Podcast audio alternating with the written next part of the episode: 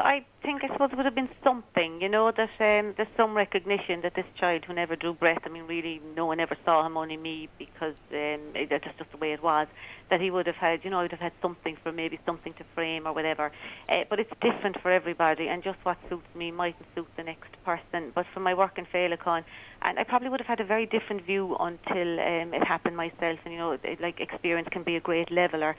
um, in that I would always have thought, look, the older the baby in the womb, well, the more grief, and that's not true at all from the work that I've seen, and that some women,